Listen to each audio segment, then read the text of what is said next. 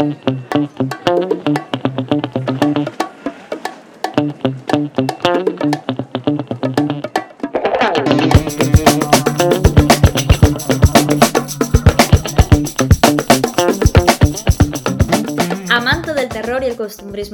El director más gamberro del panorama nacional nos deleita durante más de 30 años con películas que nos hacen tocar el cielo y el infierno casi al mismo tiempo. Y es que todo en este artista parece una contradicción. Puede llevarte al mismísimo Averno en el Día de la Bestia como hacerte partícipe de la fiesta de fin de año más increíble en Mi Gran Noche.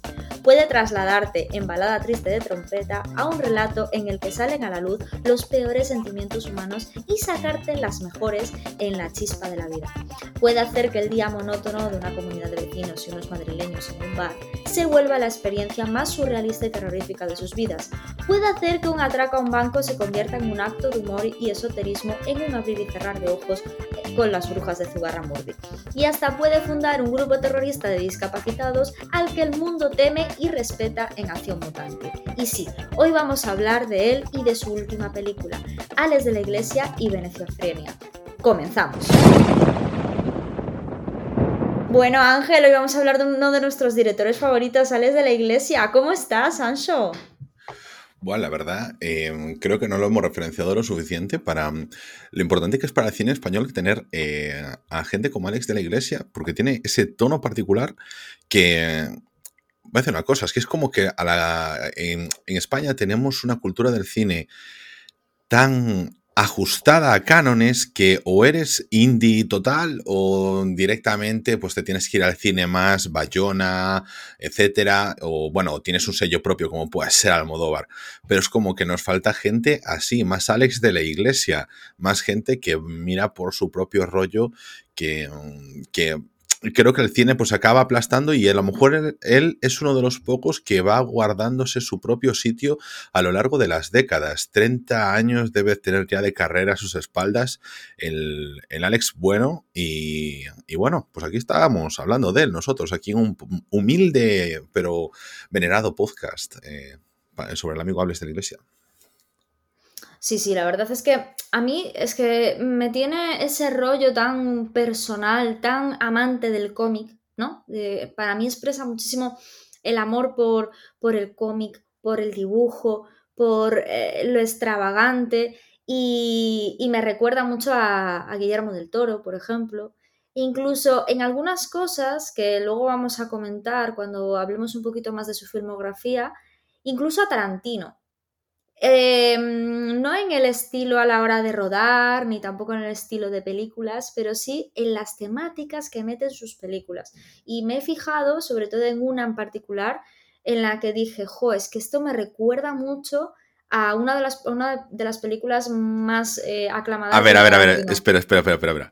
Estás diciendo que, a, ver si esto eh, no está hablado de antes, pero como a mí me ha pasado un poquito eh, esto, eh, justo ayer cuando estaba haciendo deberes y no te he comentado nada de lo que he estado haciendo, eh, a ver si coincidimos. Es que a mí me, vino a la cabeza ese Reservoir Dogs cuando estaba haciendo los deberes viendo Nación Mutante. No, pues fíjate, fíjate muy bien porque si tenemos dos, iba a decir un taco, pero genial, no, es con balada triste de trompeta que me hace referencia a malditos bastardos en algunas cosas. Ostras, pues fíjate, te voy a decir primero la mía, ahora vas con la tuya, porque ya que me adelante yo.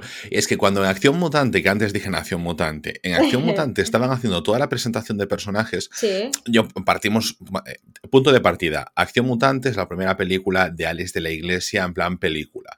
Eh, eh, porque esto igual nos lo vamos a dejar atrás, pero yo recomiendo a la gente, y yo lo digo ya desde el principio, no soy yo tan fan de Alex de la Iglesia, soy bastante más crítico y, voy a dar después motivos como él. Pero tiene un, el primer corto de Alex de la Iglesia, Mirindas Asesinas, que está disponible en YouTube, lo podéis ver con Alex Angulo. Es un corto que está súper guay y que si eh, a ti, Ana, que no sé si lo viste, pero que a ti que te gustó Un Día de Furia, te recordará mucho a él. O sea, es muy, un corto muy esquizofrénico de, de lo que pero es que yo lo veía y digo yo, uff, o sea, es evidentemente una llevada al extremo de un personaje, Alex Angulo, que llega a un bar y le dice al camarero, póngame una mirinda, el camarero se lo pone, y entonces Alex Angulo dice, uff, estaba muy buena, Bueno, que tenga usted un buen día. Y el camarero le dice, son 120 pesetas, amigo. Y le dice, ¿cómo? Yo le he pedido una mirinda. Pero usted me la ha dado, pero no me ha dicho nada de que tenía que pagarla. Y entonces ahí ya Alex Ángulo saca la escopeta. Entonces, no sé, es un poquito, es el desbarre de Alex de la Iglesia en ese momento.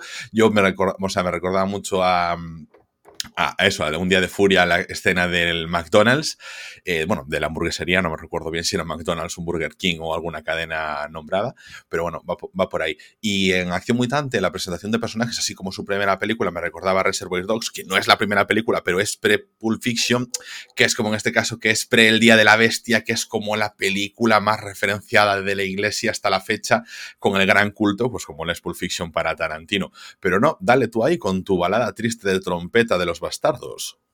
No, eso cuando hablemos de la filmografía. Ahora yo quería em, hablar contigo un poquito de cuál era tu visión general de la de la iglesia.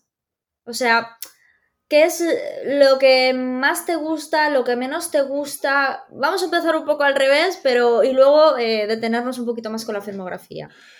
Mira, yo te voy a decir una cosa. A mí me gusta, evidentemente, que eh, cuando, estábamos, cuando estábamos preparando el, podcast, eh, comentábamos algo, que había como esas dos vertientes, más de terror fantástico, incluso thriller, y luego eh, rescatar ese costumbrismo. Y como dices tú, Alex de la Iglesia es fan de cómics. Yo creo que Alex de la Iglesia es un tipo que pudo hacer el cine que le apetecía en, en, una España donde el cine español estaba muy acotado. Entonces, pues puede ser muy referenciado por eso, películas como Acción Mutante, que yo la estaba viendo y digo, es una película que tiene un estilo punk de los 80 eh, americano, aunque la película es de mediados de los 90, porque evidentemente España todo llega tarde. Del 93, es del 93. Sí, o sea, es de, nuestro año. Y, mm, y, ¿sabes qué pasa? Que yo siento que es que el problema de Alex de la Iglesia es que podría ser mucho mejor director de lo que es, porque creo que tiene eh, personalidad, ideas y no tiene más, o sea, y, y dirige bien, pero que Alex de la Iglesia considero que no da crecido porque no tiene referentes dentro del propio país que la hagan crecer, te lo juro. O sea, creo que,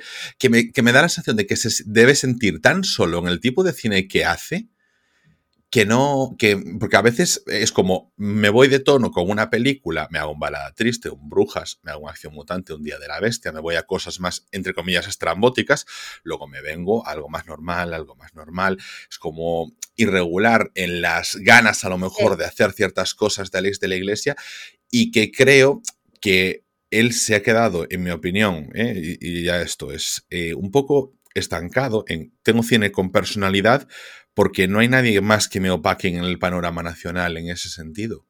Entonces yo soy Alex de la Iglesia. Yo creo más que sí, sí, sí, sí. Y aparte que él no, no tiene ambición, me refiero en ese sentido.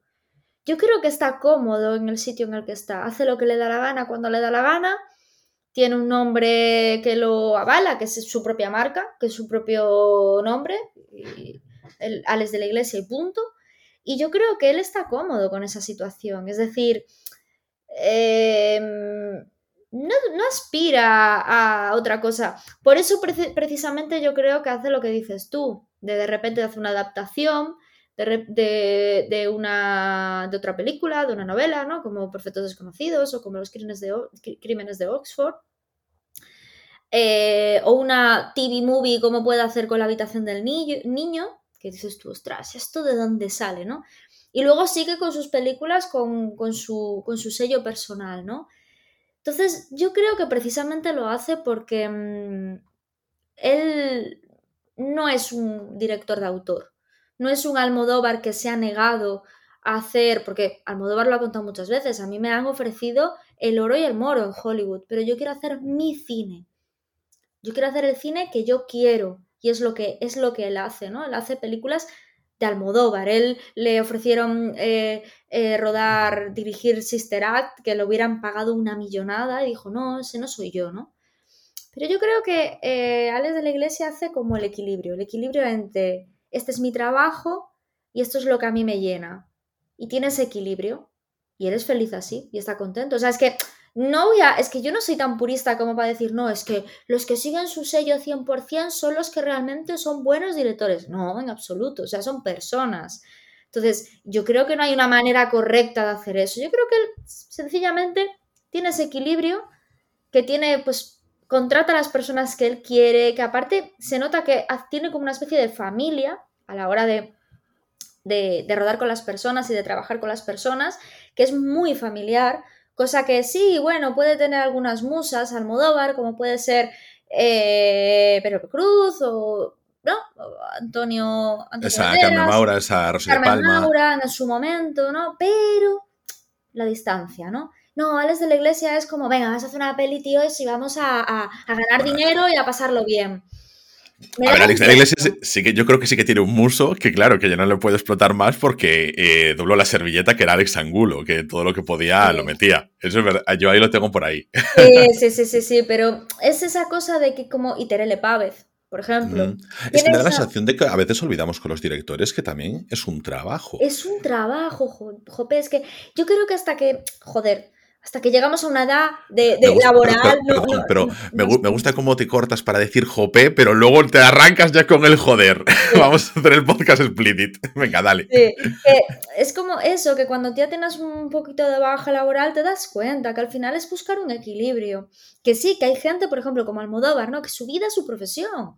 Y él está encerrado en casa haciendo guiones y tal, y que cual, o un sorrentino de la vida que se pasa encerrado escribiendo guiones, guiones, guiones, guiones, ¿no? Como contaba Javier Cámara. Y es súper lícito. Pero también es lícito la gente que, oye, va, ¿no?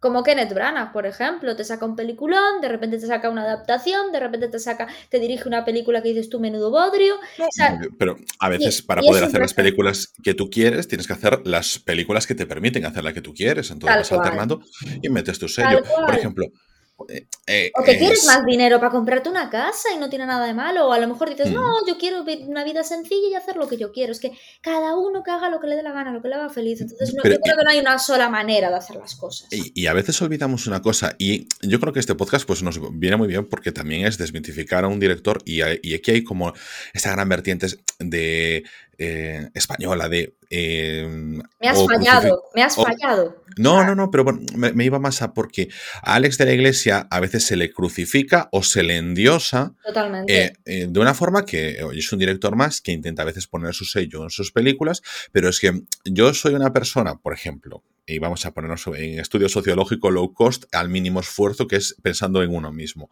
Yo tengo muchas vertientes, en unas puedo ser una persona mucho más estándar y, y normal, y en otra puedo ser mucho más exagerada, puedo tener muchos más intereses e inquietudes.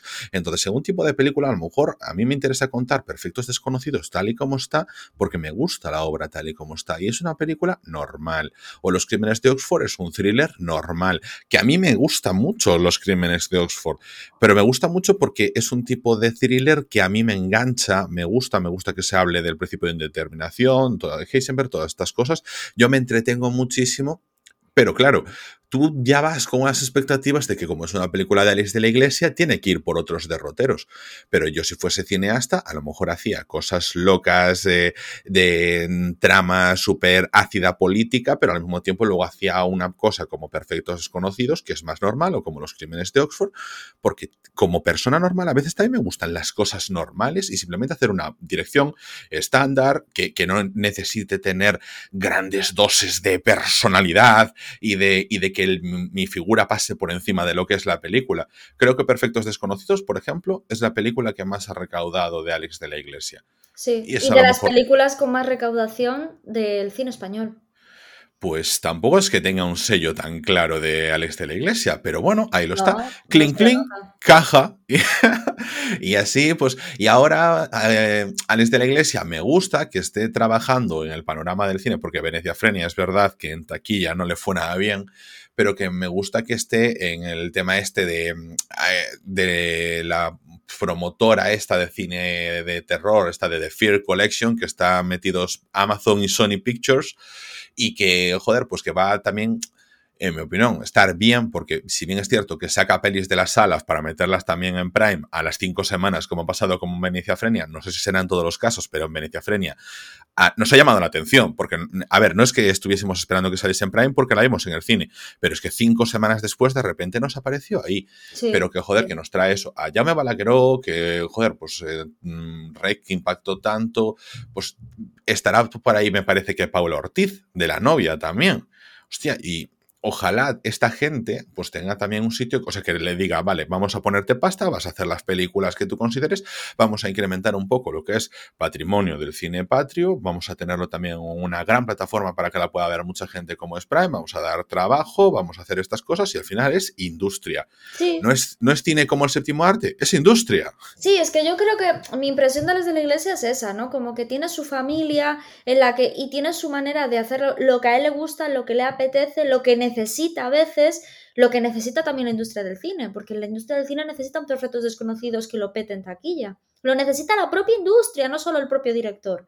Entonces, yo creo que en ese sentido tiene un equilibrio eh, eh, muy guay este director. Y entonces, sí que es cierto que hay gente que puede odiarlo, amarlo o tal, lo que hablamos siempre del fanatismo, este asqueroso que es muy propio de nuestro país, pero la labor de de la Iglesia es inigualable. A mí particularmente, voy a decir ahora mi impresión, ¿vale? Me gusta mucho. Me gusta mucho porque eh, siempre es peli de las de la Iglesia, me origina interés. No me origina interés por el nombre, me origina interés porque sé que lo que voy a ver me va a sorprender. Siempre, siempre. No hay una vez que no haya visto una peli de la Iglesia que no me haya sorprendido o sea, me sorprende siempre, me merece la pena siempre, aunque no me guste, aunque me aburra en algunos puntos, aunque lo típico que vamos a hablarlo después, eh, esa manía que tiene eh, Alex de la Iglesia hace una presentación de personajes increíble y de repente un desarrollo y conclusiones bastante mediocre de la película, pero hace un principio de película, normalmente una presentación de personajes magistral.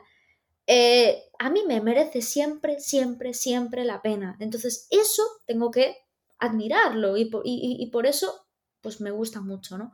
Y luego también quería decir que esto yo no lo sabía y que poco se habla de esto, y es que todas las películas, o prácticamente todas las que he comprobado, eh, comparte eh, como guionista con Jorge Guerrica Echevarría, que es, bueno, pues es la persona con la que escribe los guiones siempre.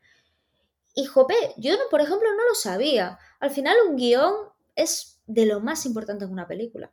La dirección es imprescindible, ¿no? Pero es que el guion es la historia, es lo que, es lo que se va a contar. Aparte son ideas originales. Entonces, normalmente, ¿no? Excepto alguna adaptación que tiene, que ya hemos dicho, son ideas originales. Dicho, qué poca presencia tiene este hombre, ¿no? En, en, en la figura de las de la iglesia cuando principalmente es su mano derecha. Así como, no sé, se me ocurre Paco Plaza con Jaume Belangueró, ¿se llama? Balagueró. Eso, Balagueró. ¿Cómo, se nota que ahora los apellidos vascos los dices bien y los catalanes aún? Ahora ya mal. Pero eso, que es como que van siempre bastante de la mano y se menciona siempre a los dos, pero en este caso yo me, he enterado hace poco. He dicho, jope. Pero yo, yo creo que en, Paco, y, Paco Plaza y en Jaume Balagueró tiene mucho que ver que como eh, vino ese impacto rec, eh, hicieron después esa cosa de, vale, los dos dirigimos, rec 1, rec 2, dos directores, dos y luego nos repartimos. Pues Rec 3-1, Rec 4 el otro. Es como que ya, y ya terminamos una saga icónica en el cine y bueno, es como que yo creo que ahí es, les eh, separa y sin embargo... pero por ejemplo, la, creo que la, lo que es la, abuela, que salió hace poco, los guionistas son los dos. Sí, pero es de Paco Plaza. Sí, está dirigido por Paco Plaza. Claro, entonces para mí es una película de Paco Plaza, aunque estén los dos, pero quiero decir, Jorge Guerrica Echevarría mm, no tiene la entidad de director y al final nosotros, eh, como país, que ya, para nosotros es como eh, too much quedarnos con los directores. Piensa que nuestra cultura cinematográfica muchas veces era muy limitada. El actor y la actriz. Claro, entonces, pues mm, ya está. Pero por ejemplo, es como cuando están de productores. O sea, tenemos que aquí el amigo Alex de la Iglesia, pues te, a lo mejor te está produciendo. Había estado en. ¿Cuál era? La vaina esta de. de mm, uf, eh, que se me va, tía, que se me va. El actor que salía en Aida, eh, que es Eduardo Casanova, madre mía. En la de pieles la de pieles que no me tengo yo ganas de ver, no me apetece a mí nada, es como que me llama cero y es como el feedback que recibo es eh, ida de olla, pero en plan mal, pero que está ahí de productor. Yo había visto otra que sí que estaba de productor, que era de Rementari. Musarañas también. Que Musarañas está bastante bien esa película. Mm. Mm. Pero, mm, bueno, pues está ahí detrás. Es que es eh, una persona que está, pues, implicado. Está implicado, está implicado. Y está, está descubriendo aparte gente que solo vamos a hablar después, para gente nueva y actrices y actores nuevos. Y eso demuestra mucho de un director. Mm. Ahora quería mm, dar paso. Bueno, tú entonces, eh, el, en cuanto a general, te mola las de la iglesia, ¿no? Pues en cuanto a general, te voy a decir que, no, creo que no tiene ninguna película, porque claro, yo dije voy a hacer un poquito de, bueno, de revisión de todo lo que he visto de Alex de la Iglesia, y no tiene ninguna película que me llegue un 7.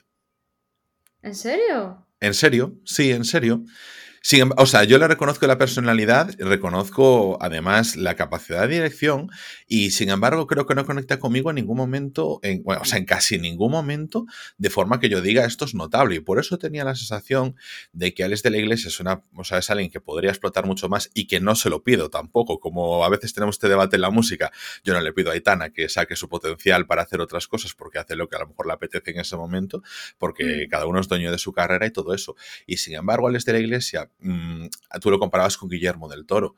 Guillermo del Toro sí que ha hecho cosas que yo digo, bueno, pues y más, y después ha hecho cosas que yo digo, ostras, aquí es como que te estás desatado. Mira, hoy, hoy reflexionando esto, porque me dijo, le dije a un colega, voy a, voy a, grabar un, pues, un capítulo sobre Ales de la Iglesia, me decía, ¿cuál es tu película favorita de Ales de la Iglesia? Y me quedé pensando yo, y digo yo, que, me, que la considero una obra de arte de principio a fin, que diga, me encantó de principio a fin, creo que solo hay una, porque en todas veo siempre errores. No sé si te pasa a ti eso, pero para mí la única que digo de principio a fin, para mí que me entra a saco y digo peliculón, la comunidad. Pues em, yo que esta que la vi recientemente, porque era una de estas que tenía, de las eternas pendientes, em, me pasa que yo veo highlights aquí, pero no es que vea una película que diga, ¡buah, peliculón, pero que le veo fallos! No, es que veo una película eh, más, entre comillas, rutinaria, bien hecha, con, cosas que digo yo, destello, destello, destello, y siempre me quedo como, esperaba un poquito más de ese destello, es como que me quería anticipar algo más de lo que, de lo que me está mostrando. La comunidad bien es cierto que, a ver, es una película del 2000, seguramente también tiene esa parte de fruto de su época, yo no podía evitar pensar en aquí no hay quien viva en todo el todo, en toda la película, ¿sabes? Pero eh, sí que entiendo la atmósfera, entiendo, pues que ahí eso se traslada bien, creo que es la más, la tengo, yo insisto, no le ha llegado a un 6, pero es la que estaba más próxima de tener un 7, estuve, es la que tuve más dudas de ponerle un 7 y sería la única película con un 7 de Alex de la Iglesia. Y, ¿sabes? Es que es eso, tengo la cosa de que eh, no es eh, de que está como hay algo, hay algo, hay algo y no me termina a mí de tal. Y por ejemplo, esto, la gran película de culto El Día de la Bestia, para mí tampoco lo es, pero porque no encaja conmigo. Acción mutante para mí tampoco encaja conmigo. Y te voy a decir una cosa, ahora que estamos hablando un poquito de principio a fin, voy a aprovechar para echar una crítica. Eh, por favor, a Roma, eh, Paul, Filming, por favor. O sea, eh, aunque tengáis una película que está en castellano, ¿por qué no habilitáis subtítulos en castellano? Ya no solo para mí, que soy una persona que me gusta ver las películas con subtítulos, sino personas que a lo mejor no escuchan. Ay, hablando de esto, Ángel, ¿tú sabes qué me pasó con Acción Mutante? Yo no sé si te has dado cuenta o si tuve yo una paranoia esquizofrénica. Eh, cuando están hablando del rescate, ¿no? Hay un momento que piden un rescate en esta película. Hablan en euros. Y yo pensando, pues si en 1993 solo había pesetas. Eh, pues la verdad dijo 100 millones de euros, ¿no? Sí, entonces dije yo, y, varias veces dicen euros, y digo yo, concho, ¿será que han hecho un doblaje especial para meterle el euro no, y el pesetas? Lo que imagino que como juegan con el tema de los planetas es que están ya avanzados en el tiempo porque se ubican ¿Sabían, ¿Sabían que se iba a llamar euros? Pues imagino que el, programa euro llevará en activo más tiempo del que nosotros pensamos. O sea, a lo mejor eh, este desde el 93 el euro se empezó a implantar en común con la peseta en el 2000. Siete años atrás a lo mejor ya se estaba hablando de los euros. Claro, ¿qué pasa? No lo sé, y si no, y si es lo mejor, o sea, y si sí, pero y si hicieron el doblaje, es que estoy muy... No, pues mira... Me gustaría mandarle una duda a los de la iglesia, te lo juro. ¿eh? No, pero te digo una cosa, eh, si hicieron el doblaje otra vez, pues aquí viene mi gran queja, punto uno, porque sabes que yo veo las películas en castellano, si las veo en castellano las quiero con subtítulos igualmente, sí. pero es que en filming, o sea, es una película que se nota el presupuesto porque muchas veces no oía lo que estaban diciendo. Es que me, da mucha rabia no poder escuchar los propios diálogos. Entonces es como, insisto, y si es una película que yo quiero ver, imagínate, pienso que la quiero ver con mi abuelo, pues él no la puede, no la escucha, no sabe lo que dicen y necesita leerlo.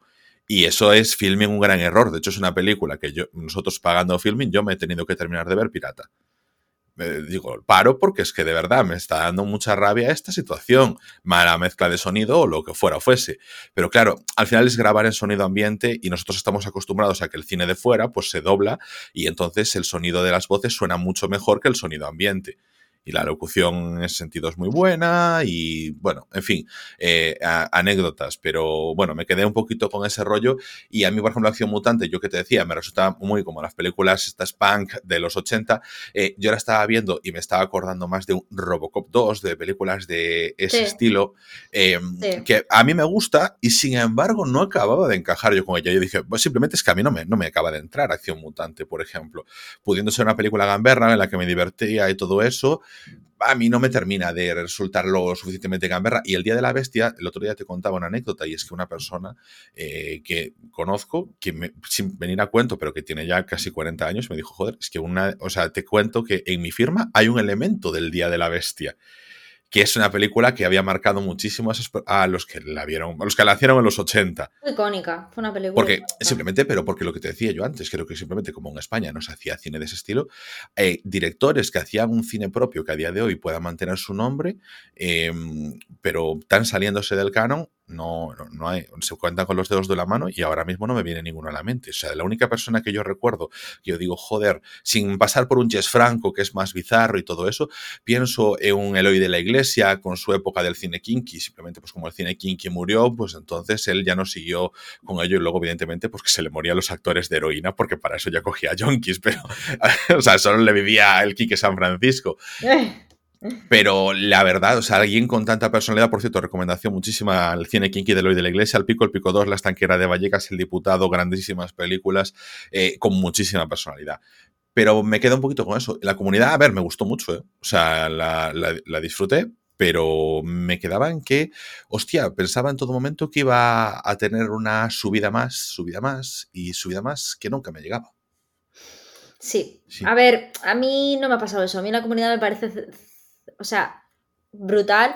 Y luego tengo una cosa, que es que si me dices, la que me parece redonda la comunidad, pero la que me parece mi favorita de corazón, la que yo me lo paso en grande viendo las, las brujas de Zugarramurdi.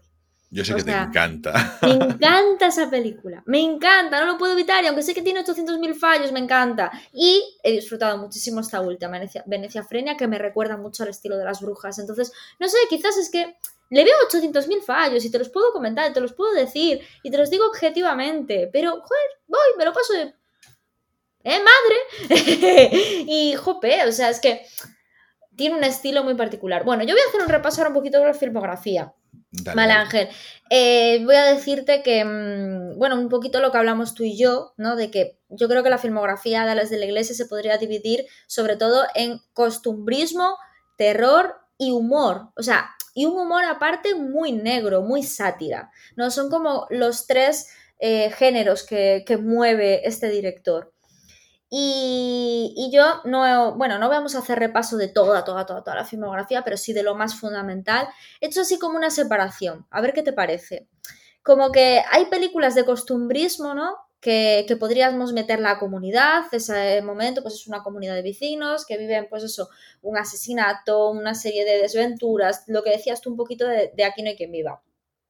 Luego Mi Gran Noche, esa noche de fin de año en el que Rafael es como la persona eh, bueno, Mi Gran Noche hace referencia a una canción de él. Es más, es su segunda película que hace referencia a una canción de Rafael y es la segunda vez que aparece Rafael en sus películas. Balada Triste de Trompeta es una canción de Rafael y aparece en su película en una. aparece eh, en un vídeo antiguo, no aparece él como actor personificado, aparece un videoclip de él, pero es como que hace esa representación del costumbrismo español de referencia de Rafael, que al final es alguien que ha movilizado muchísimas generaciones de nuestro país, porque se ha puesto de moda entre la gente joven, ha pasado un efecto, eh, eh, bueno, Resines ha tenido un efecto Rafael en ese sentido, ¿no? Podríamos decir, que de repente la gente joven empieza a admirarlo y a quererlo como si fuera de su propia generación. Entonces, pues eso, se ve que en ese sentido tiene muchísima inquietud, ¿no? Luego estamos Perfectos Desconocidos, que lo que hablábamos, una de las películas más taquilleras del cine español, una adaptación de una película creo que francesa, si no me equivoco. En de una obra de teatro previa. Sí, que no tiene absolutamente nada, que no tiene nada de, referencia a él. Perdona, esa yo creo que es igual la, la, única que hasta podría retirar un poquito de la parte de costumbrismo, porque es como, yo querría hasta tratarla como independiente, es como... Sí. sí. es porque como en las otras es tan patente, eh, por ejemplo, la chispa de la vida. La chispa de la eh, vida. Mm. La chispa de la vida es, eh, vale, vamos, de esa sociedad de España, de los que llega a los 2010, el, circo mediático, que es, mm, no sé, todo, muy, muy, muy, muy, muy. El del bar, también tenemos el, bar, el, bar, que es una de las películas que también, o sea, Alex de la Iglesia, hablábamos antes, recibe muchos palos. Hmm. Y yo creo que muchas veces es injustificadamente. Creo que no hay película de Alex de la Iglesia mala. No. Yo creo que no. Que hay mejores, peores, con más errores, con menos errores, pero son todas buenas. Sí, yo creo que. A mí el bar me lo pasé genial viéndola. Yo también, y, y ostras. Y no me lo esperaba. Se, Iba con muchos prejuicios yo, ¿eh? Pues, a ver, yo no, porque ya te digo, me gustan las películas de gente encerradas en sitios donde afloran sentimientos y, malas hostias y todo esto. Entonces, como que eh, es un género que a mí me entra, a mediocre que sea, ya me entra. Pero, no sé, creo que le pasa eso y que, y, joder, que eso demuestra que es un director sólido, de que lo que él puede querer llevarte más o menos por su punto de vista, por su visión de las cosas y toda la vaina, pero él siempre lo que es la película va a ser, va, a cumplir los mínimos estándares que le permitirán ir más o menos allá. Pienso en una película mediocre como Crimen Perfecto, que no tiene nada y es un thriller, eh, no sé qué, que yo la vi en ese momento porque estaba haciendo repaso de la filmografía de Willy Toledo en ese momento, o sea, hace muchísimos años. Y, me cuadró, no porque era de Alex de la Iglesia, sino porque era de Willy Toledo. Dije, bueno, pues una película más, otra, otra española de la época en su momento, pues vale, pero cumple. Yo no tengo ninguna que yo diga me aburrió, ni me enfadó, ni nada por el estilo. No lo pueden decir todos los directores, que de momento todas las películas que tienen, pues para nosotros eh, cumplen. Sí. Luego, aparte tenemos, eh, pues, en, como cine de terror, gore, incluso tendríamos Acción Mutante, que a mí me gustó muchísimo, El Día de la Bestia, que eso es lo que habíamos hablado, es quizás la obra que más ha marcado, ¿no? Y que más ha encumbrado a los de la iglesia. Tengo que decir que Acción Mutante, que es su ópera prima, es una producción del deseo. Está producida por Agustín Almodóvar y Pedro Almodóvar. Y en una es que cuando empezó, perdona, yo lo vi y dije yo, hostia, Ana, Ana, ¿cómo no, no, no, no ha visto Acción Mutante si es del deseo? Dije yo, esto es de Ana. y luego pensé que no tenía que ser este deseo, pero me dices tú que es de Agustín Almodóvar. Sí, sí, sí. Esta es, que, es que en la entrevista esta que te había mandado cuando hicieron Venecia Frenia, que con el... Con Ingrid y con Alex García Calvo de Sensacine. Exactamente. Ahí hablan de eso, dice, le decía a las de la iglesia, es que a mí me ha dado grandes consejos Pedro Almodóvar. Algunos lo, los, no le he hecho ni caso, pero eso no significa que no hayan sido grandes consejos. Y otros le he hecho todo el caso del mundo, ¿no? Entonces yo dije, joder, ¿por qué habla así con Almodóvar, con tanta tal? Y, entonces fue cuando dijo lo de que Acción Mutante se la había producido Almodóvar y que él es como que quien incumbró, porque dice, yo soy el hijo pequeño de Almodóvar. Dijo Alex de la Iglesia eso, de que era como el hijo pequeño de Almodóvar, porque fue como la criaturita que tuvo Almodóvar, que Almodóvar creyó en él y le tenía diciendo, tú eres un gran artista. Y que fue el que lo, lo aupó, literalmente. O sea, yo eso no lo sabía, yo esa parte de la historia no la sabía, pero parece muy interesante, ¿sabes? Que fue Almodóvar quien vio la calidad, quien vio todo, todo, toda la, el, potencial de, de Alex de la Iglesia y, creyó en él y tuvo seis nominaciones al Goya gracias a Acción Mutante. O sea que, ojito. Luego tenemos El Día de la Bestia también como películas de terror, tenemos Las Brujas de Zugarramurdi y tenemos eh, ahora mismo Neciafrenia. Y luego lo que decías tú, así como en otro rollo, tendríamos su excursión al extranjero con Elijah Wood y otros actores internacionales con los crímenes de Oxford y lo que decías tú, películas convencionales. Pues La habitación del niño, que es una película, es una TV movie que es, una, es la típica película de la habitación del niño, o sea que ya se ve un poquito de lo que puede ir, eh, y protagonizada por Javier Gutiérrez, y que no está mal, pero es una película de terror completamente convencional. Ahí no se ve nada de Alex de la Iglesia. O sea, aparte es una TV movie, no sé, es como que dices tú, what the fuck. Y luego está Perfectos Desconocidos, ¿no? Que es que también es como que lo que decíamos, no sabemos si meterlo en costumbrismo o meterlo aquí, ¿no? Yo como que lo, dejé en los dos lados. Es que lo de la habitación del niño es que fue cuando se habían juntado, pero también está, está por ahí los, en los Paco Plaza, Balagueró, es pues como esta cosa que están haciendo ahora con el tema de mm, de, Prime Video, de, la productora este de Fear, pues en ese momento, pues para impulsar un poquito ese cine del terror, pues se pudieron juntar ahí unos cuantos directores y de hecho una, o sea, cogieron lo de Historias de no dormir de Chicho Ibáñez Serrador, que de hecho creo que, creo que tiene una de las pelis también de estas de televisión y, nada, y se prepararon unas, eh, yo recuerdo la de Paco Plaza, que era la de una de Navidad y con, ahí con un slasher que estuvo así, pues disfrutona y todo eso. Pero bueno, todas un poquito Sí, sí, sin más, sin más, todas un poquito sin más, realmente. Sí, y, nada, y luego eso las convenciones. Yo digo, los crímenes de Oxford a mí me gusta mucho, pero ¿quién? ¿Por qué es de de la iglesia? Si pudiendo ser de un director random que no, que no sabes quién es. Ahí realmente no, no, no te aporta más que ser un director sólido.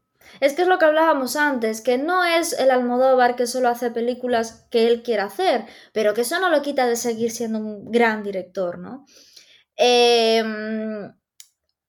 bueno, yo, ¿quieres hacer alguna mención de alguna película en especial? ¿Mencionar algo que te apetezca? O yo creo que hemos hablado un poquito de todo, ¿no? De ese papel de, de costumbrismo de terror, ese papel de Rafael en Mi Gran Noche o en Balada Triste de Trompeta. ¡Ah! Aquí vamos a mencionar, ya se me olvidaba.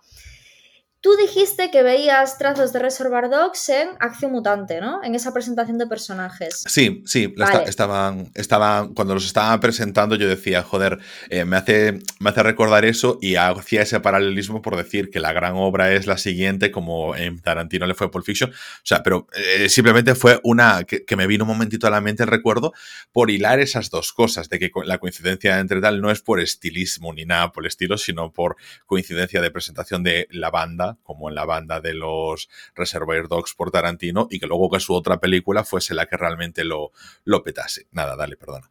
Pues yo, por ejemplo, em, yo lo que vi en Balada Triste de Trompeta, a ver, es una película que eh, la he visto, la he, intentado ver muchas veces, creo que es la única película de Alex de la que no he conseguido que me entrara nunca y el otro día dije, venga, la voy la voy a ver, la voy a ver con ganas. Realmente dicen que es una de las, o sea, es una película muy infravalorada de las de la iglesia, que es un peliculón, que mm, la gente no sabe ver toda la calidad que tiene. El problema de esta película para mí, y es un problema que he visto muchas críticas que menciona y creo que tienen razón, es que hay muchas ideas muy buenas, muy mal hiladas, que es uno de los principales problemas de todo el trabajo de las de la iglesia. Entonces, al no hilarse bien, llega un momento que pierdes el hilo de la historia y que pierde todo el significado. Entonces, a mí no me, no me llegó, o sea, en absoluto. Creo que es de las películas que, por no decir la que menos me gusta de, del director. ¿Y dónde he visto esa mención un poquito a lo que decía de malditos bastardos, bastardos de Tarantino? Pues bien, la película está basada en la guerra civil en un momento dado y luego eh, de, justo pues cuando está Franco gobernando, luego al futuro y es cuando está eh, Franco eh, gobernando y hay en un momento de la película, o sea, es como que todo gira alrededor del circo, ¿no? Eh, y ellos están en un circo y es como que ahí tienen su, su mundo en el que intentan que todas esas cosas malas que pase fuera, tanto lo que se representa del pasado durante la guerra civil como después con la dictadura de Franco, como que gracias a este circo como que te puedes aislar de todos esos problemas, ¿no? Y hay un momento de la película en la que el, el, el niño ese que estuvo en el circo durante la guerra civil y que luego se hace grande, y sigue en el circo cuando Franco ya está en la dictadura, muerde a Franco y le daña, como esa venganza de decir, yo he conseguido, tú, tú me has fastidiado, has matado a mi padre por la guerra civil y, y, yo ahora me he vengado dándote ese mordisco. Me recordó muchísimo el tema de Hitler en Malditos Bastardos. Pero no solo eso, sino que el tema de ese circo que nos rodea, que hace una familia y que nos eh, como que nos protege de todo lo que pasa fuera, es esa escena un poco final y esa representación del teatro y del cine que hace Tarantino, de todo el tema con Hitler, ¿no? Y que muchas veces el teatro puede conseguir, eh, el cine puede conseguir que un niño muerda a Franco o que en el caso de Malditos Bastardos que se asesina a Hitler. Entonces me pareció súper, súper, súper eh, parecido en ese sentido, ¿no? Esa representación del arte como un medio para acabar con las desgracias ¿no? que están pasando en el mundo y con dos dictadores tan importantes como han sido Franco y Hitler. Entonces ahí pues vi muchísimas referencias de lo que es eh, Tarantino en el cine de, de Alex y me, hace mucha ilusión que tú también vieras eh, referencias de Tarantino ¿no? en Acción Mutante, porque entonces no, no, vamos tan desencaminados. No, lo que pasa es que me da simplemente que son más eh, coyunturales, eh, más esos paralelismos de referencia cinematográfica. Pero fíjate, sí, que los dos que hayamos coincidido en eso, pues yo creo que también tiene más bien más que ver con que nosotros estamos más sincronizados en cuanto a nuestra forma de pensar y lo que vemos y todo eso, que realmente la relación real con Alex de la Iglesia. Claro. que él cuando hizo esa escena no dijo, me voy a basar en Tarantino. no, pero por supuesto, eso no. Eso no. Mira, antes de, pasar a Venecia Frenia, sí que quería comentar que. Eh, porque, bueno, así lo. Bueno, yo ah, iba a comentar el tema de actores y actrices un poquito. Que ah, vale, como pensé que antes estabas ahí para chapar. Pues venga, dale. Le, eh, simplemente voy a meter después un momentito una pequeña mención a lo de la productora esta de Fear Collection por la siguiente película que van a hacer y le damos a Venecia. ¿Te parece guay? Sí, perfecto. Eh, bueno, yo iba a hablaros un poquito eh, del tema de los actores y actrices porque en el caso hablábamos de esa familia que forma les de la iglesia y en este caso, o sea, eh, hemos hecho aquí una división, ¿no? Como que, vamos a ver, eh, siempre tiene actores y actrices que repite durante toda su filmografía, ¿no? Y están esos actores fetiches que le, han acompañado desde el principio de sus pelis hasta el final. No en todas, pero sí durante ese periodo de tiempo. No sé si me explico. O sea, desde el principio hasta el final de su carrera, no en todas, pero sí en casi todas las décadas.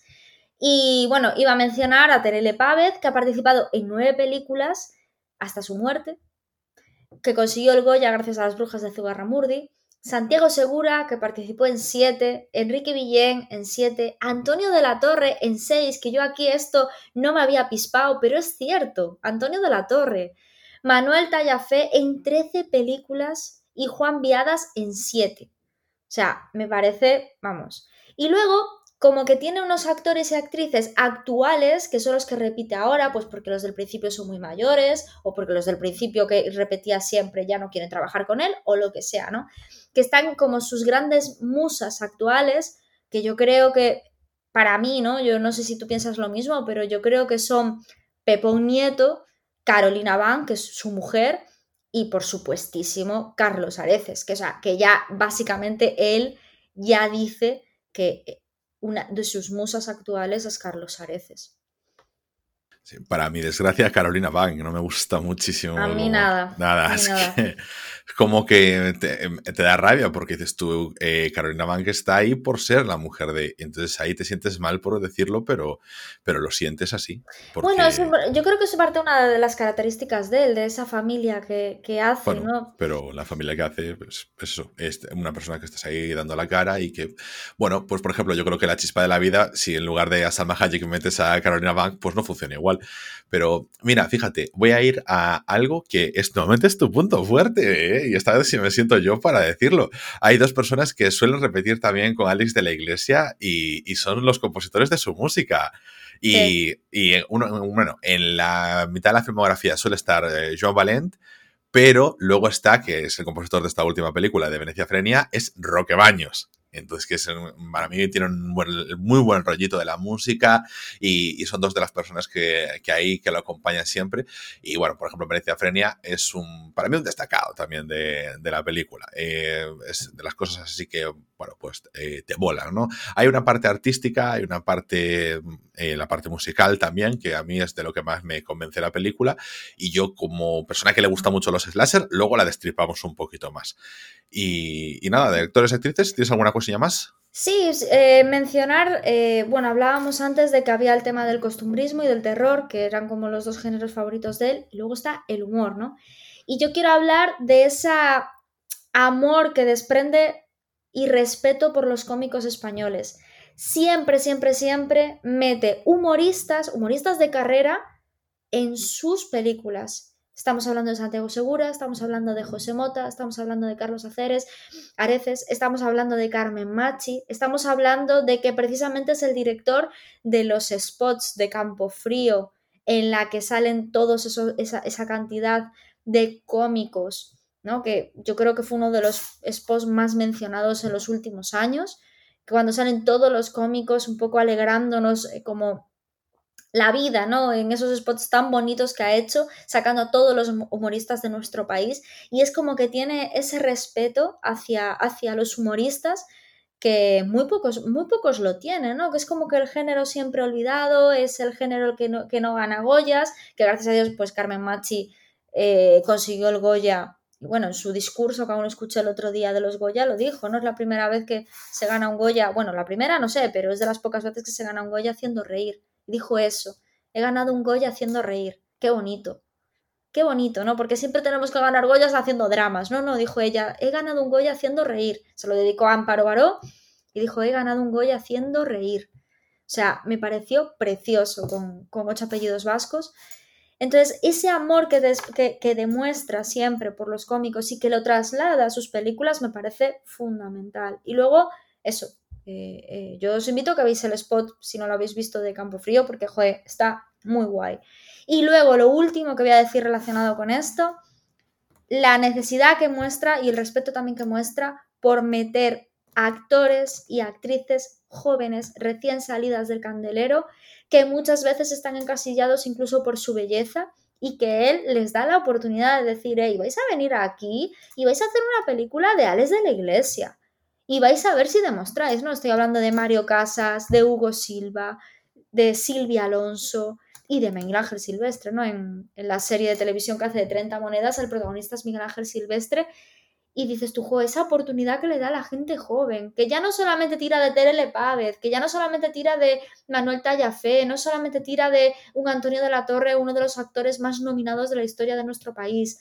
No, no, que también le da oportunidad, aparte de los cómicos, a esa gente joven joder, es que es un director que aparte de ser director, es que lo que hablábamos al principio, hace muchísimo por la industria. Yo, mira, te voy a añadir, o sea, ahora mismo, mmm, Alex de la Iglesia, creo que es un, creo que es estandarte. Por eso HBO llega a España y te dice, eh, tenemos, eh, vamos a ir con Patria y con 30 monedas. Y para Patria nos cogemos el bestseller del momento y para 30 monedas pues se lo damos a Alex de la Iglesia. Y a Alex de la Iglesia, yo no sé si Miguel Ángel Silvestre se lo le dijeron tienes que ir con Miguel Ángel Silvestre o Alex de la Iglesia dijo vamos a coger a Miguel Ángel Silvestre. Porque tampoco lo sé, pero realmente es, bueno, vamos a hacer una serie, vamos a meter eso a Lovecraft en un pueblo de Castilla, vamos a ser un poquito más innovadores, hacer X o Y. Yo, ya sabes, me quedé en el primer episodio que me gustó mucho y sin embargo, pues no me llamó lo suficiente como para seguir viendo la serie me quedé ahí, eh, no me... Ah, porque antes es como que siempre tengo la cosa de, bueno, pues eh, puede ser muy interesante, voy a verlo, vamos a tal, vamos a tal, pero pues como que estoy en un momento de mi vida en el que o me tira mucho, mucho o no lo hago. Y en este caso me pasa como siempre, pues como las películas, eh, que me queda a veces a medias, en, creo que puede destacar mucho más, creo que 30 monedas tiene un comienzo arrasador. Y ese primer capítulo está muy bien, pero no me ha conseguido enganchar como para continuar con, con la serie. Sin embargo, por ejemplo, me interesa mucho más la vertiente de Alex de la Iglesia, que es la del costumbrismo, y por ejemplo, ahora la siguiente película que tiene, que es, se llama BlaBlaCar, es de Alberto San Juan. A mí Alberto San Juan personalmente me gusta mucho, eh, no lo confundamos con Moncho Novoa, porque sé que tú a veces los confundes. pero, pero que es un, eh, como es un tipo que yo le tengo aprecio personal a él como, como persona pública, pues entonces eh, eh, no, puedo evitarlo trasladar, o sea, no puedo evitar trasladarlo a cuando lo veo como actor, aunque no sea tan buen actor como un Javier de la Torre o un Javier Gutiérrez, o digo Javier de la Torre, bueno, un Antonio de la Torre, un Javier Gutiérrez, etcétera, pero bueno, me llama mucho más la atención esa película, que es sobre un tipo que tiene problemas económicos y que, y que se va a pues que empieza a utilizar BlaBlaCar para ganar un poquito de pasta, ¿no? Y, ese Alex de la Iglesia me interesa. Me interesa más el del costumbrismo que el otro, que nunca me acabó de llenar. Me gusta más el Alex de la Iglesia de la comunidad. Me gusta más, aunque tenga ese componente eh, de ciencia ficción del bar, de, de, meterse dentro de los perfectos desconocidos, aunque no sea nada suyo propio, pero me gusta más ese Alex de la Iglesia, me interesa más cuando explora más a la gente, porque ahí sí que creo que le da más capacidad a sus personajes.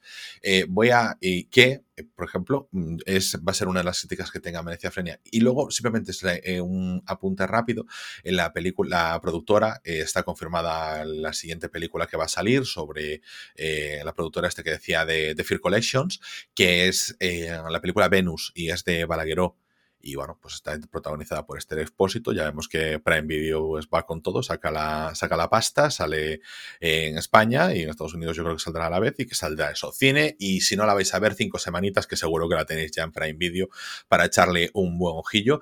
Y joder, Balagueró de la dupla Paco Plaza Balagueró. A mi Balagueró, aunque Paco Plaza me gusta mucho más en Rec 3 que Balagueró en Rec 4, pero sí que tiene una, unas muy buenas como Verónica o como por ejemplo, no, que es de Paco Plaza, perdón, eh, como Mientras duermes, que sí que le mete ahí una buena dosis de, de tensión. Entonces, pues como Balagueró siempre me tira un poquito más en la tensión y Paco Plaza en el desbarre. Insisto, recomendadísima Rec 3 porque es desbarre absoluto de película increíble. Y nada, ya nos vamos con Venecia Frenia. Ana, ¿le das?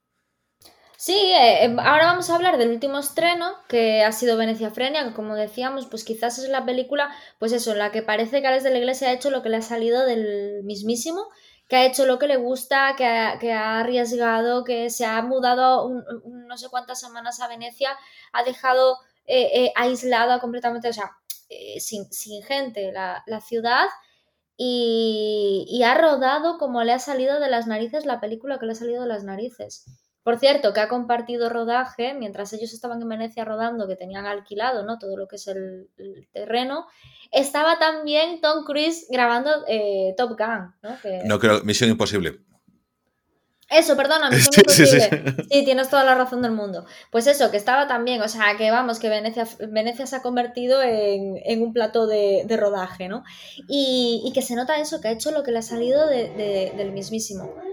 Eh, yo te paso la palabra a ti, Ángel, para que nos resumas un poquito de qué va, de qué va la película. Vale, pues nada, muy sencillo. O sea, nos encontramos con Venecia, como todo el mundo sabe, esa ciudad que está sobre los canales, que se, que se va sumergiendo cada día un poquito más. Sales de la iglesia, juega un poquito con esa idea de el hundimiento de la ciudad, no solo físico, sino también metafórico, eh, el cómo sienten que los propios venecianos, con esos enfoques, esas caras de esa gente, de esos, de esa gente, de los italianos oriundos de Venecia, de cómo como eh, al convertirse en ese gran parque de atracciones de los turistas, donde vienen a ver la particularidad, la excepción de la ciudad que llama la atención, a sacarse fotos, a ser un poquito...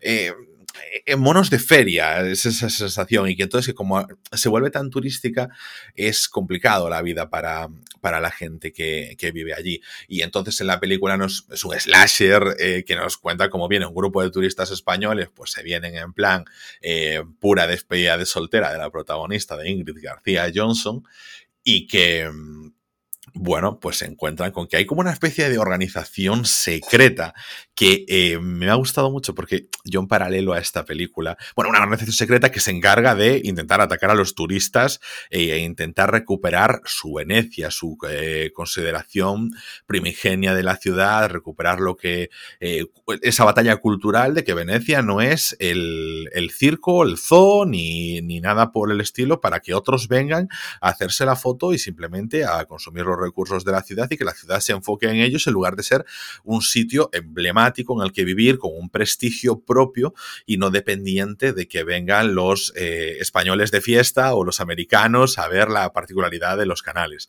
Eh, yo digo que eh, me llamó la atención porque se utilizaba un símbolo italiano muy antiguo. Yo en paralelo estaba viendo la serie, de nuevo, la serie Roma de HBO, donde aparecía también ese símbolo secreto. Entonces, como que me gustó que se utilizase esa referencia y que yo que momento dije, ah, ah, que esto es de verdad, que no es una cosa de de la iglesia, ¿no? Pero eso ya más a, nivel anécdota.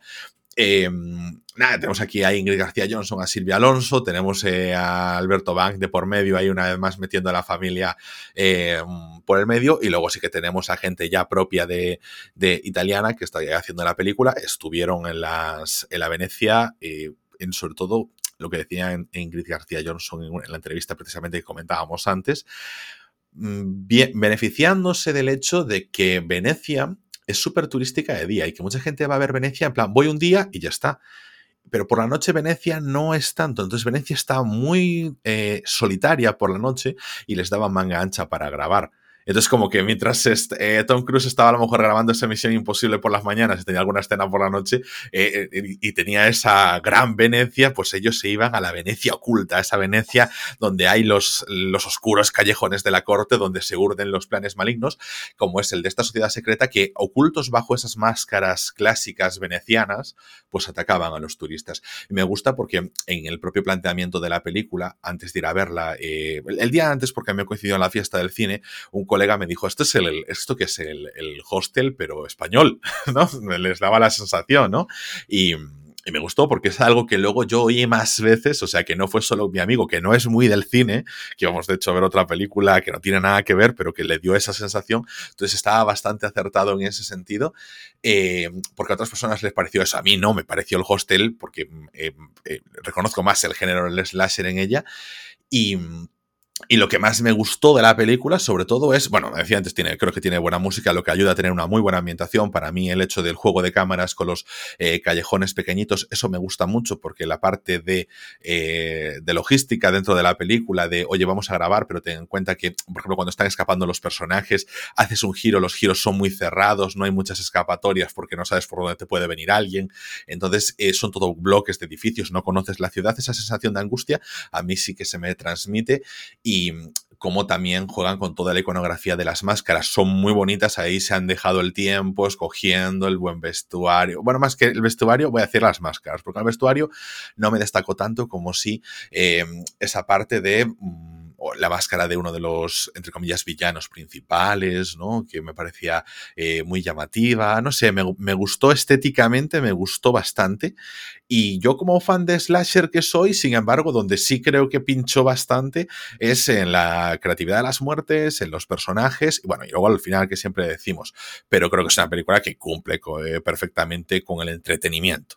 Entonces, eh, más o menos ahí es el punto de partida. Todo esto enmarcado con el gran mensaje político de la turismofobia que se desarrolla en las ciudades que comentaba antes, que no son parques de atracciones para que venga la gente a hacer las fotos de los monitos de feria que son diferentes, que me recuerdo un poquito cuando voy a hacer pequeña rápidamente anécdota antes de pasar a Ana, cuando yo fui a ver Brujas, que todo el mundo dice qué bonito Brujas, y, y yo cuando hablaba con la guía turística me decía, claro, ¿qué pasa? Que en Brujas no vive nadie más que la gente que vivía en Brujas ya hace 60 años porque no aguantan ya el tema del turismo. Es una ciudad que la gente viene a ver lo que hay porque en Brujas no puedes hacer vida es solo un expositorio, es como un museo de carne y hueso y un museo real, porque no hay nada que hacer más que para eso, porque se ha enfocado una ciudad para, así.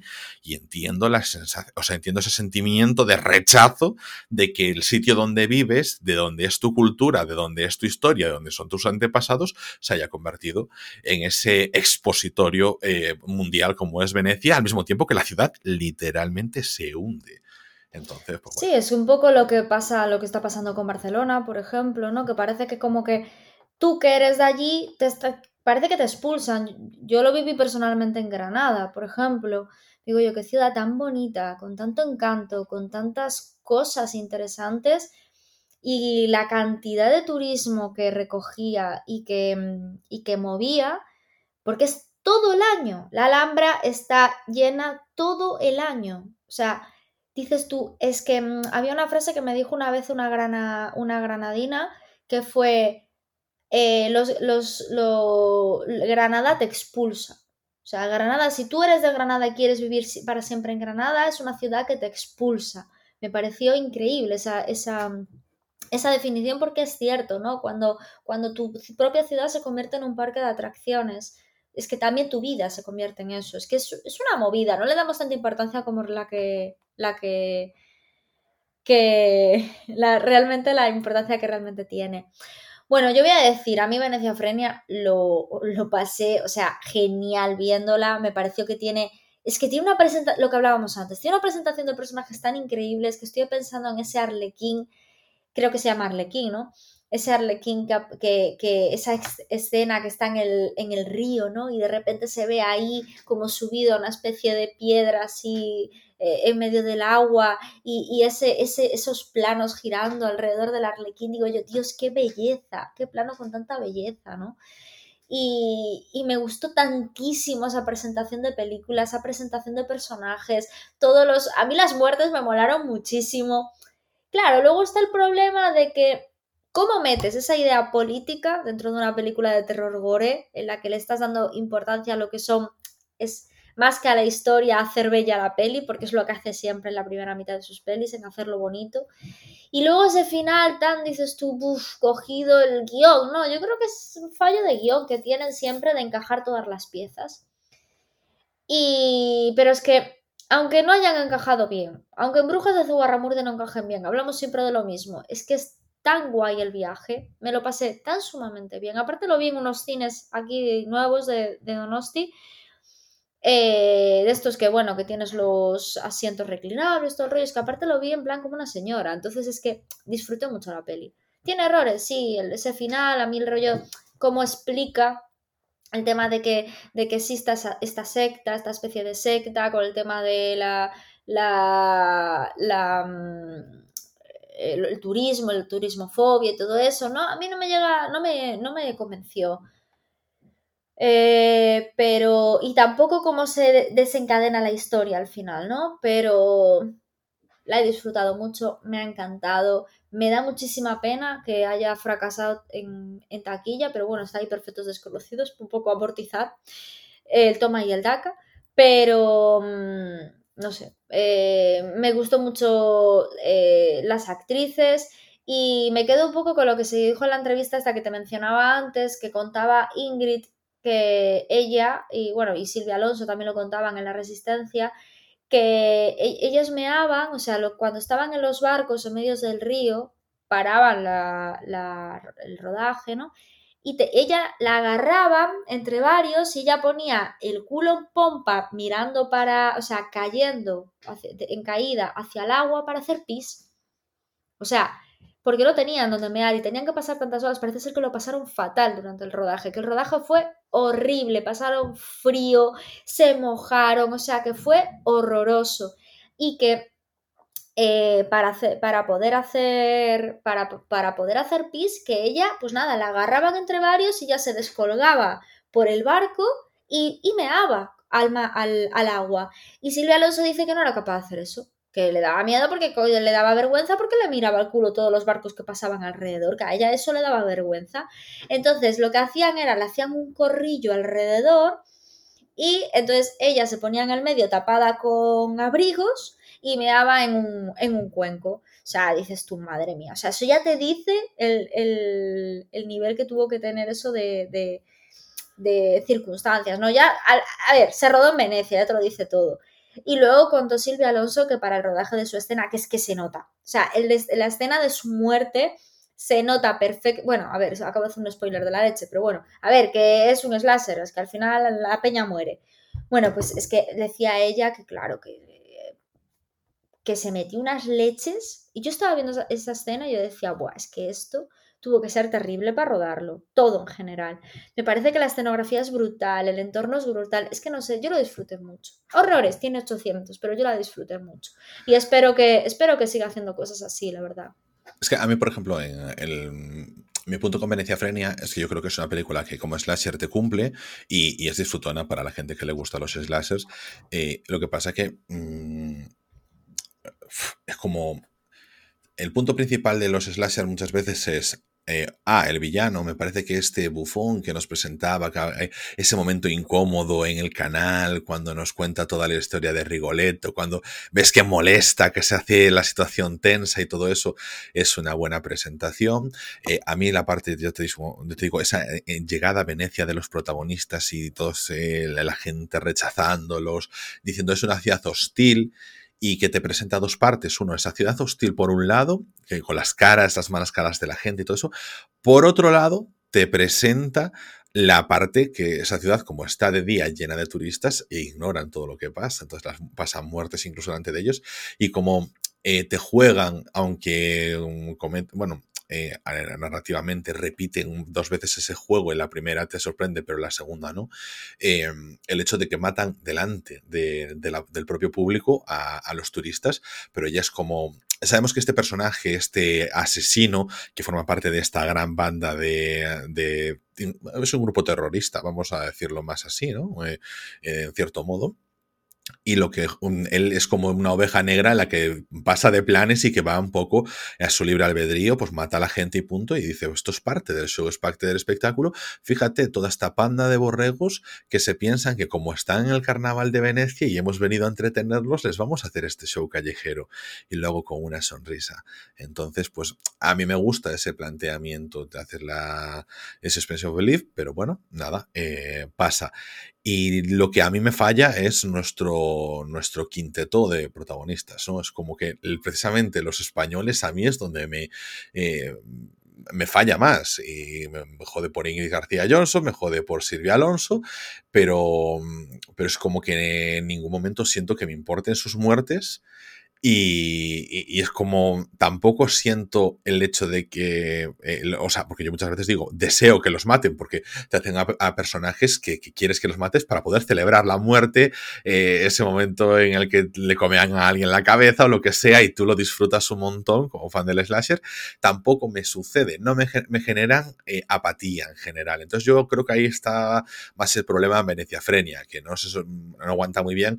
Luego, para mí, a mí me parece muy buen el planteamiento de eso, de utilizar ese problema político, ese problema real, la doble jugada con Venecia para tratar esto y que haya una persona que es esa oveja desgarriada, pero claro, no consigues llegarlo a un final coherente, un final que trabaje al servicio del dinamismo de la película, no tiene ese gran clímax, como que te quedas un poquito plof en el final, pero bueno, si nos dijésemos, en el proceso de la película em, está la clave y el final descarría, no falla nada, o sea, está de puta madre, pero para mí el tema de que durante todo el tiempo los personajes principales no me sostengan mucho, cuando solo hay una de las chicas que es la que más me llama la atención, pero además incluso voy, a destacar simplemente un fallo, cuando dice uno de los, protagonistas que, joder, se demuestra que es gimnasta y todo esto, yo pensé que se iba a desarrollar algo, como que lanzan cosas que luego no se... Que no acaban de cerrar bien.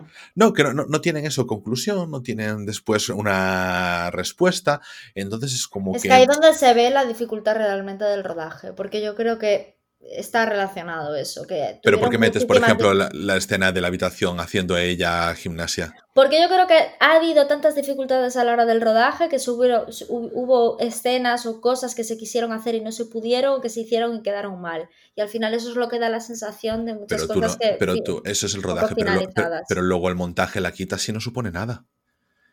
Es donde yo, veo... a, saber, yo creo que tiene, tiene fallos de, todo, de todo, de, de, guion y de, y de no, obstante, yo creo que la película, la película se, sostiene, la película, la película es un slasher que te lo pasas bien, que es detenida. Y por ejemplo, yo es lo que te decía antes, veo highlights. Bueno, a mí me gustó mucho la presentación, como decías tú, de este bufón, estando ahí en, esa boya en el canal, eh, cuando está la pared de máscaras, esta así cuchilla a un turista. O sea, yo no, tengo problemas con eso. es que no tiene sentido que no te vean. No, no, me importa mucho, pero sobre todo para mí, la, la gran escena de esta película es esa gran fiesta en, los, en las profundidades de Venecia. Que, me pareció una puesta en escena buenísima, me encantó. O sea, la estaba viendo y yo, ¡guau! Increíble. Bueno, títulos de crédito aparte, que también están muy artesanales y todo eso, pero esa gran fiesta, yo, ¡uh! Ahí es como me vine arriba. Eh, igual son mis ganas de fiesta más que la propia película, pero es que me parece que estaba muy bien presentada. Y ese momento en el que también. Eh, creo que es el único momento en el que me dio la sensación de conectar, porque hay un eh, inspector que es como que eh, no les hace mucho caso con el tema de que había desaparecido uno de los miembros, porque también eh, como mm, las circunstancias son extrañas, y es como no le hago mucho caso, no sé de qué parte está el inspector este, si es parte de los malos, lo que sea, pero hay un momento en que le dice, mira, no me puedo creer lo que me estáis diciendo de esto de que había un sitio donde hacer una gran fiesta en un sótano, cuando si tenemos en cuenta que Venecia está sobre canales, es que no hay sótanos. Y entonces, ah, entonces ahí sí que dije yo, hostia, espera, eh, que me interesa, tiene aquí algo la película, ¿qué tal? Eh, pero bueno, mm, no me llegó a crecer mucho más y la película, sin embargo, se disfruta. Para mí se disfruta bastante bien. Una pena que no taquilla no tenga mucho. Espero que la gente la vea mucho en Prime, que la productora de Fear Collection tire para adelante y que nos den así más películas de, buen rollete y de... Joder, esto. Al principio, me, me un poquito al debate al principio. Si esto te lo hace un. Si eso es una película que nos viene americana, decimos es una película sin más. Como es del este de la iglesia, o es obra de arte o es una puta mierda. Tengo yo esa sensación. Sí, sí, sí, sí, totalmente. Yo creo que lo mismo. Hmm. Y tengo una opinión, ya digo, bastante parecida a la tuya respecto a esta película. Así que mira, eh, no sé lo que será BlaBlaCar, tengo muchas ganas de que llegue, no sé si será un Perfectos Desconocidos para recaudar y hacernoslo pasar bien, o una peli de nuevo que se vea que son las ganas del propio director de hacerlo, como es el caso de Venecia Frenia. Yo agradezco las dos cosas realmente y, joder, un director así implicado con que tenga a su familia de actores, a ese reconocimiento de lo que hablábamos, de los cómics, de la gente, de los actores jóvenes, de, producir películas, de estar ahí, ¿sabes? Más allá de su propio egocentrismo de hacer sus películas, que también participe, ¿no? Como, como, como obrero, en realidad, ¿no? Me parece, no sé, mm, yo es, una, es, un, es un director al que creo que es imprescindible en, la industria del cine español, así que a tope con él. Bueno, Ángel, ¿tienes algo más que decir? Yo creo que con esto ya podemos dar por terminado eh, nuestro capítulo dedicado a las de la iglesia. Sí, pasamos a las recomendaciones y a lo que hemos visto y chapamos chiringuito, ¿te parece? Venga, perfecto. ¿Quién, quién comienzo yo? Hmm. Vale, pues eh, comienzo yo hablando de una película que he visto ayer mismo en el cine. La he disfrutado como un perrete. Mira, de hecho, es que he hecho hoy el vídeo en TikTok porque eh, eh, me, ha gustado muchísimo y aprovecho para decir, oye, seguidnos en TikTok, arroba rayos movies, que la verdad, oye, muy buena acogida, os agradecemos mucho a los que estáis allí, eh, de verdad, pero seguid ahí, a tope, venga, apoyando. Bueno, la película es Jujutsu Kaisen Zero. Ostras, me diréis, ¿qué me estás recomendando? Esto no es Tokyo Vibes, me da igual, lo trasciende, o sea, es una película que yo conocía la serie porque cuando hice el programa sobre los premios anuales del anime de Crunchyroll, que es la plataforma principal de distribución de anime a nivel mundial, bueno, occidentalmente hablando, vamos a nivel mundial, es España y Estados Unidos. así somos nosotros de etnocéntricos. Pues Jujutsu Kaisen se llevó muchos de los premios principales. Entonces me llamó la atención cuando supe que se estrenaba la película, pues le dije a mi, compañero de Tokyo Vibes, Eni, eh tío, vamos a verla. Y me dijo, eh tío, no te has visto la serie. Y dije, eh tío, tienes razón, pero es una precuela, así que venga, allí voy y así si me motiva la peli, pues me veo la serie. Y tanto precuela, o sea, la película la podéis ver sin ver la serie, como lo he hecho yo no tenía ni idea, porque te hace una presentación de personajes perfecta para quienes no conocen nada de Jujutsu Kaisen. Y que salí con muchas ganas de ver Jujutsu Kaisen. Entonces terminó la, la película y hoy me he papado siete episodios de la serie estoy, vamos, living con ellos, o sea que de estreno recomiendo esa película. Voy a deciros también, eh, o sea, de, eso, de, lo que he visto, de lo que he visto, o sea, recomiendo eso, ¿Qué estrenos tengo ganas de ver eh, que os digo, va, pues esto me apetece mucho? Vale, no es estreno, pero sí que es verdad que, mm, como no lo he dicho en ningún momento, pues eh, es una de las que tengo ahí eternas pendientes, pero que ya la empiezo a ver esta semana. Y se llama Severance. Es de Apple TV Plus y es, es seguro que oísteis un poquito el argumento porque ha sido como el argumento muy famoso, pero Apple TV Plus, como no es una plataforma tan de masas, aunque está en muchos televisores, lo que pasa es que la gente no lo sabe pues en la que mm, eh, estamos en un mundo en el que se puede eh, quirúrgicamente separar lo que pasa en tu cabeza del mundo laboral al mundo personal. Y cuando sales de trabajo te olvidas de todo lo que ha pasado, cuando entras en el trabajo te olvidas de todo lo que ha pasado al nivel personal. Entonces, como ese compartimentalizar el cerebro que, me gusta mucho, que me parece muy interesante y que me apetece, me apetece mucho verlo y como han anunciado, pues que renovaban por una segunda temporada, pues dije yo, pues venga, perfecto, lo meto ahí, pero mi verdadera recomendación de cosa que han estrenado y que tengo ganas de ver, porque es que esto tampoco lo va a recomendar nadie, o sea, puede ser que la de Apple TV Plus la recomienden, pero esta no la va a recomendar nadie se llama Día de Gallos. Días de Gallos, perdón, en plural. Y está ya en HBO Max. O. Está. Estoy con, estoy con las dudas, ¿no? O sea, pero es que la vi antes y dije yo, hostia. O sea, antes, en plan, llevo un día y pico que la, que la había visto, pero que eh, me, sentí en los 15 años con las batallas de gallos de Red Bull. Eh, es que lo, dije yo, una película sobre esto, por favor, o sea, eh, una serie sobre esto, perdón, rollo, el 8 millas de 2022 puede ser, ojalá. Entonces, bueno, pues como nos la ha traído es Argentina, que está hablando precisamente esta semana en el trabajo sobre cómo ha crecido la industria musical argentina con una base de rap, pero dentro de la música urbana. Entonces yo creo que puede ser cremita buena de estas así desconocidas que aparecen en, la escena. Entonces, Ana, ¿qué has visto y qué te apetece ver? Vale, pues a mí lo que me, lo que me apetece ver, voy a, bueno, voy a decir primero lo que me apetece ver en el, en el cine es el documental este de Ennio Morricone que nos recomendó también nuestro compañero que participa en el podcast, Alex Jiménez, y que ahora mismo está en cines. Hoy estuve en un sitio de, aquí de País Vasco en el que había un cine antiguo precioso. Em, y Jope estaba eh, para, bueno, dentro de la cartelera el, lo de Ennio Morricone. Y dije yo, pues me apetece mucho, ¿sabes? Aparte que Alex habló también de él y tal y me apetece mucho ir, la verdad. Así que bueno, a ver si consigo sacar tiempo y un momentillo. Y luego em, voy a recomendar, eh, pues hace dos días que se ha estrenado la nueva temporada de The Voice, después de creo que año y medio o casi dos años. Eh, para mí es una de las mejores series que ha habido en los últimos tiempos. Y bueno, he visto ya el capítulo 1, han salido tres capítulos eh, el mismo día y me imagino que ahora a partir de ahora irán uno por semana y la verdad es que es que mm, tenía muchísimas, muchísimas ganas, salió el 3 de junio, el viernes, y, bueno, eh, yo os recomiendo que si no habéis visto esta serie la veáis y para los que no, pues aviso, o sea, para los que ya la han visto, aviso de que ya está aquí en Amazon Prime la tercera temporada desde el viernes, así que bueno, estaremos todos ahí pegaditos a la pantalla. Bueno, Ángel, yo creo que con esto ya podemos dar por terminado nuestro podcast, ¿no? De hoy. Chapamos el chiringuito por hoy. Eh, para, wait a minute. Nos queda eh, hacer simplemente un pequeño anuncio y es que este es el penúltimo episodio regular de la temporada.